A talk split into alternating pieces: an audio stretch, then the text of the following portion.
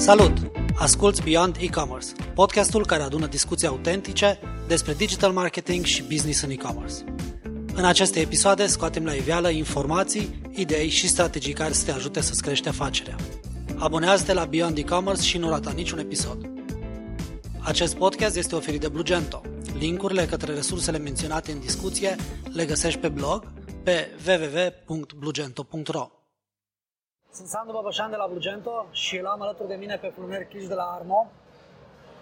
Mă bucur că ești alături de mine și ești disponibil să ne oferi informațiile pe care le deții către antreprenorii cu care comunicăm cu scopul de a-i ajuta să înțeleagă și mai bine piața de e-commerce, dar și cu scopul de a-i face să înțeleagă că se poate să ai succes în online.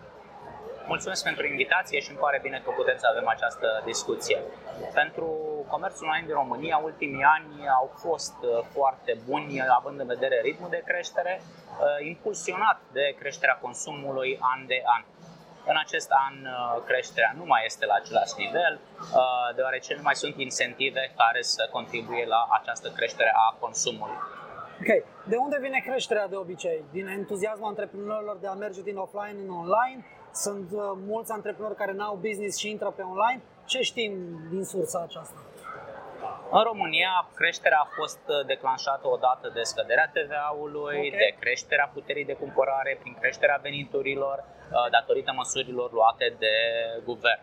Pe altă parte, avem o ofertă care devine din ce în ce mai bogată în comerțul online din mai multe motive. Atât antreprenori noi care pornesc în acest domeniu pentru a acoperi nișe și produse care nu sunt disponibile în piață uh, sau ușor accesibile, pe când și mutarea Uh, comercianților offline în a aloca resurse dedicate, departamente dedicate, proiecte strategice pentru a avea prezență și pentru a acoperi și partea de comerț online. Uh, de asemenea, avem jucători mulți de afară care s-au extins în întreaga regiune. Deci vorbim de o, de o serie de factori care au contribuit la uh, diversificare și la creștere.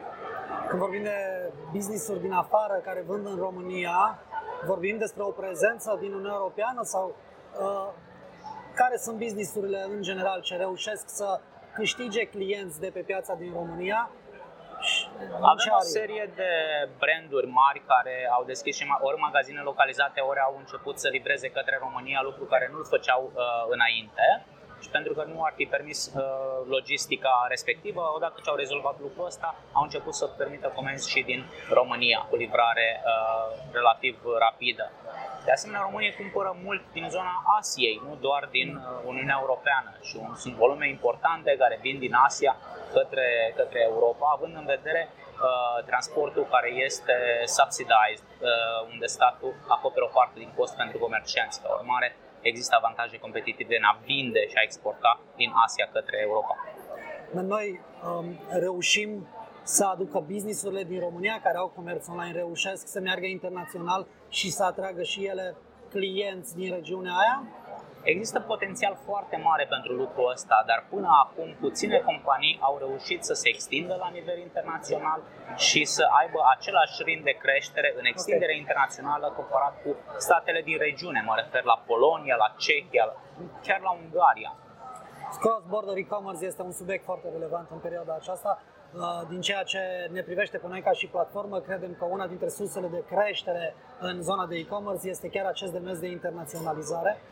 Dar până acolo, înainte să începem interviul, îmi spuneai ceva despre businessurile din mediul rural.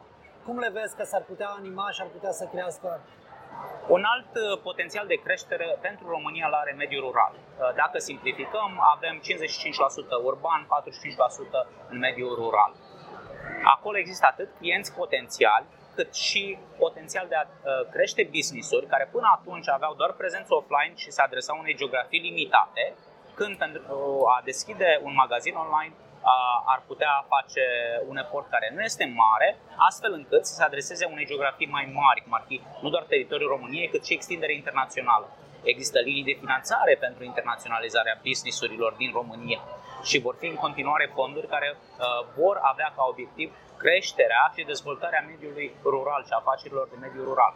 De asemenea, pentru mediul rural, cei care uh, se ocupă de agricultură, legumicultură și așa mai departe, pot folosi comerțul online ca să cumpere produsele de care au nevoie pentru a face o seră, pentru a întreține o seră, îngrășăminte, semințe, care poate nu sunt disponibile în România și recomandate din alte țări. Uh, discutam recent la Indagra de culturi bio, că nu există semințe bio disponibile în România, dar poți să le comand folosind comerțul online din Franța, din Germania, din alte state, până când și România reușește să acopere cererea.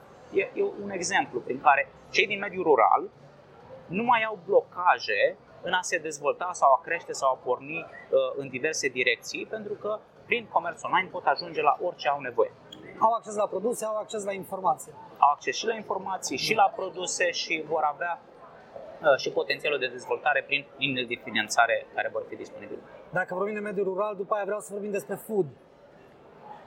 Industria e, e în dezvoltare. E o industrie care a cunoscut o dezvoltare accelerată, mai ales în ultimii ani, Uh, și beneficiază de dezvoltarea asta, de sharing economy, astfel încât avem și acoperită și partea asta de livrare, fără a dezvolta propria infrastructură logistică ca să acopere partea asta. Și atunci una plus uh, cealaltă au uh, evoluat împreună.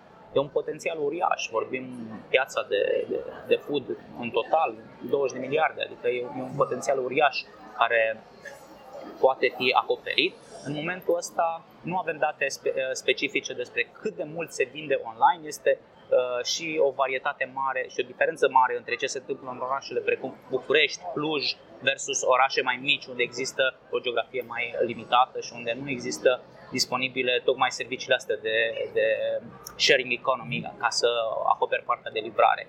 Dar uh, în curând vedem dezvoltare pas cu pas uh, pe segmentul ăsta accelerată. Am uh, o experiență foarte plăcută.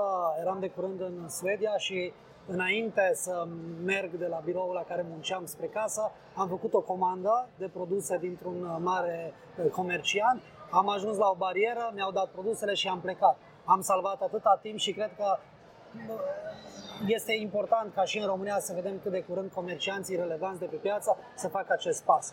Dar dacă mă uit și la antreprenorii mici, care au poate doar un restaurant mic sau un serviciu uh, de fast food, cred că ar trebui să fie prezenți și ei pe online, pentru că odată ce un client s-a obișnuit cu produsele lui, cu mâncarea pe care o face, a începe să-i livreze la distanță este un pas natural în creștere, în relația cu acel client. Exact, iar pentru businessurile mici, care evident au timp morți, au timp în care nu reușesc să acopere tot timpul cu uh, flux de clienți, cu prezență fizică în, uh, în locație, uh, e-commerce-ul și ajută să se dezvolte și să crească și să mențină uh, un risc stabil, să-și mențină angajații uh, motivați, da. pentru că acoperă inclusiv aceste perioade moarte în partea de offline. Okay. Înainte să încheiem, aș avea nevoie de la tine de trei sfaturi pe care le dai antreprenorilor ce își propun să își dezvolte business-ul online.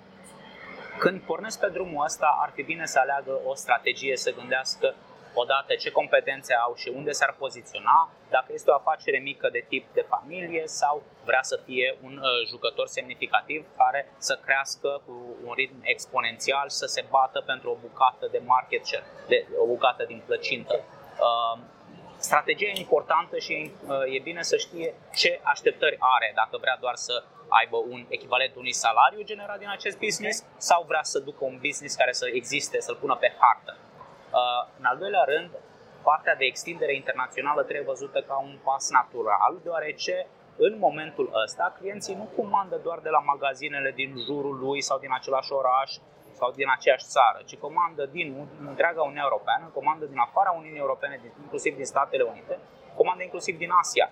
Și atunci, în diversificarea asta, e important să se adreseze unei geografii cât mai largi.